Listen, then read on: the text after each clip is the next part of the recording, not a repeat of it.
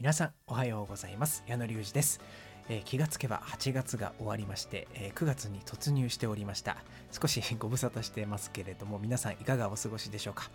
えー9月1日今日はですね東京残念ながら少し天気悪くて雨がしとしとと降っているような感じなんですけれども、えー8月皆さんどうでしたかね？1ヶ月振り返ったりされましたでしょうか？えー僕も8月ね、まあ、海とか行ったりはできなかったんですけれども、まあ、子供たちとね、カブトムシを育てて、えーその赤ちゃんを見たりとかね、あの、ああ、幼虫出てきたとか、そういうなんか、あの、今までいないような、えー体験をすることができて、新しい発見っていつでももあるんだなと思うような8月でした。えー9月なんですけれども、ちょっとね、あの、皆様にお久しぶりということで、あの数日抜けてしまったりしてたので9月はねあのこのラジオの配信音声配信を毎日続けるということを一つの目標にしたいなと思います。最初に毎日配信って歌ってたのに何なんでしょうね本当に。9月は頑張ります、えーで気づかれた方いるかもしれないんですけれどもそうなんです。あの番組のタイトルが少し変わりました。まあ、少しっていうかめちゃくちゃ変わったんですけど、あのーま以前はですね、演劇ミュージカルチャンネルという形でやっていたんですが、えー新しく演技×話俳優的会話の楽しみ方プレイトークというふうに、えータイトルを変更しました、えーこれはですね、まあ、内容としてはこれからも演劇のこととか、えーそういったことはもちろん話していくし俳優としてのその演技の話とかもしていきたいんですけれども今ね僕が一番力を入れていることがこのプレイトークという取り組みで何なのというとこれはまあ話が苦手だったりとかコミュニケーションを取るのが苦手という人に、まあ、ちょっとね気楽に行こうよとちょっと話をするのもっと楽しく行こうぜみたいな感じで あの気楽にね僕がもともと会話をしたりするのが得意ではなかったんですけれどもあの俳優を始めたりとかあとは NHK のリポーターをする上で、えーそういったところをね払拭することができたんですよね。だからこういうふうに、えー皆さんに配信をすることができたりとか、えー人と話すことが好きになった。という経験上そういったところを、まあ、どういうところがポイントなのかなという考え方だったりとか、まあ、例えばそこに技術があるのであれば、えそういったところを共有していきたいなという思いでこのプレイトークというものを立ち上げました。これからねこのプレイトークどんどん広げていきたいなと思うのでこれを、まあ、僕が発信する場所であるこの、えー音声配信で一番に目につくタイトルに持っていきたいなと皆さんに知ってほしいなというところで、まあ、ちょうど9月に切り替わりましたしね。あのこのタイミングで、えー表に出していければなということでタイトルを変えさせていただきました。まあちょっと何のこっちゃわからん横文字だというところで、えー分かりづらいよという声は上がるかもしれないんですけれどもそれはそれで真摯に受け止めていきたいなと思います。なので、えーまあ内容としてはねさっきも言いましたけれどもこれまでと変わらずあのこういうミュージカルとかこういう演劇面白い話があるよっていうあらすじだったりそういうことは伝えていきつつ講演情報も交えたりしていきたいんですけどやっぱりその僕が今一番伝えたいことっていうこの会話のね楽しみ方だったりとかコミュニケーションの取り方っていうのを僕自身学んでいる途中なのでそれを共有していくようなチャンネルにしていければなと思っておりますのでどうぞお付き合いください。ではリニューアル第一発目ということで今日は何のお話かというと雑談のお話をしたいなと思います。まあ、雑談、まあ、皆さんどんなイメージがありますかね、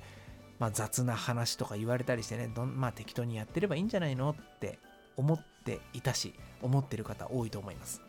なんですけどこの雑談ってねどういうのかというとちょっと普通の会話とはやっぱり違うんですよね。まあ、普通の会話がどういうのかというと例えば家族とかうん親友とかうんなんだろうな彼氏彼女、まあ、すごくリラックスして話せる相手って何を話そうか別に悩まないと思うんですよね。でもそれを悩むのが雑談。そう。対して仲良くない人、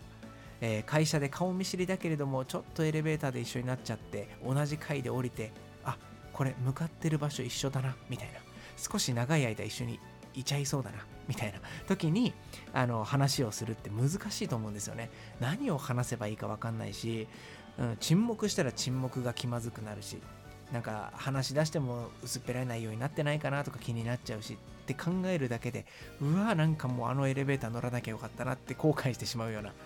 ことあると思うんですけれども、えーそういったね雑談についての例えば誤解とかうんちょっと考え方を変えていきたいなということでちょっと何回か雑談の話をしたいと思います。今日はその中の一つのポイントなんですけれども、えー、雑談の誤解として面白い話をしなくちゃいけないって皆さん考えてませんか？雑談は面白くなくていいんです。はい。これ結構衝撃ですよね。このやっぱり話ってこの滑らない話とかいろいろあると思うんでどこかでオチをつけなくちゃいけない。どこかでこう盛り上がりをつけなくちゃいけない。って考えてると思うんですけど雑談にそれは不要です。はい。え面白さとか例えば結論とかね。もうあのしっかりまとめようとしなくていいんです。雑談に必要なのはラリー。続けることなんですね。これは本当に、うん、意識を変えるだけで気が楽になります。面白い話しなくちゃいけないと思うとそんな引き出したくさんないし、うん、それを面白おかしく話せるのってやっぱり話のプロだったりとかお笑い芸人さんはいつも面白いテーマがないかなとかこの話どうか面白くできないかなっていうアンテナを張り続けてるのがお笑い芸人さんだと思うんですね。あとは話し家さんとかもそうだと思うんですけどでも僕たちはそうじゃないのでもちろん面白い話ができればいいですけどそんなに引き出しにストックを貯められるわけではないのでえー、そんな僕たちはですねひたすらラリーをしましょう。そう。なので話をオチをつけたりとかじゃなくて相手にテーマを投げかけてそれに相手が返してくれればそれに対して反応をする。そして、えー、反応をするときに、えー、それはどうなんですかね？というような、まあ、投げかけを一つプラスすることでまたそれに相手が答える。とかそういうね雑談にもポイントがあるので今日はそのポイントはあの言いませんけれどもあのまず覚えておいていただきたいのは面白くなくていい。ただ続ければいい。ということです。これなんで続ければいいかっていうのも理由があって、これはね、続けることで、その相手に、あ、この人と話すの苦じゃないなと。なんでこんなに話続くんだろうな。続くってことは、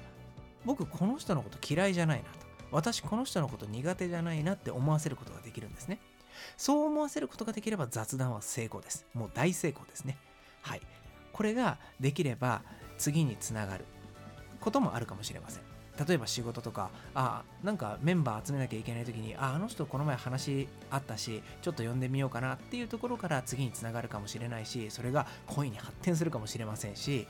仕事につながっていくなんて大いにあり得ることなんですよね。だからこれをできることで自分の雑談が苦手という意識も払拭していければなと僕は思います。ということで今日のポイント分かっていただけましたでしょうか？雑談は面白くなくていい。ただ続ければいい。これだけ覚えておいてください。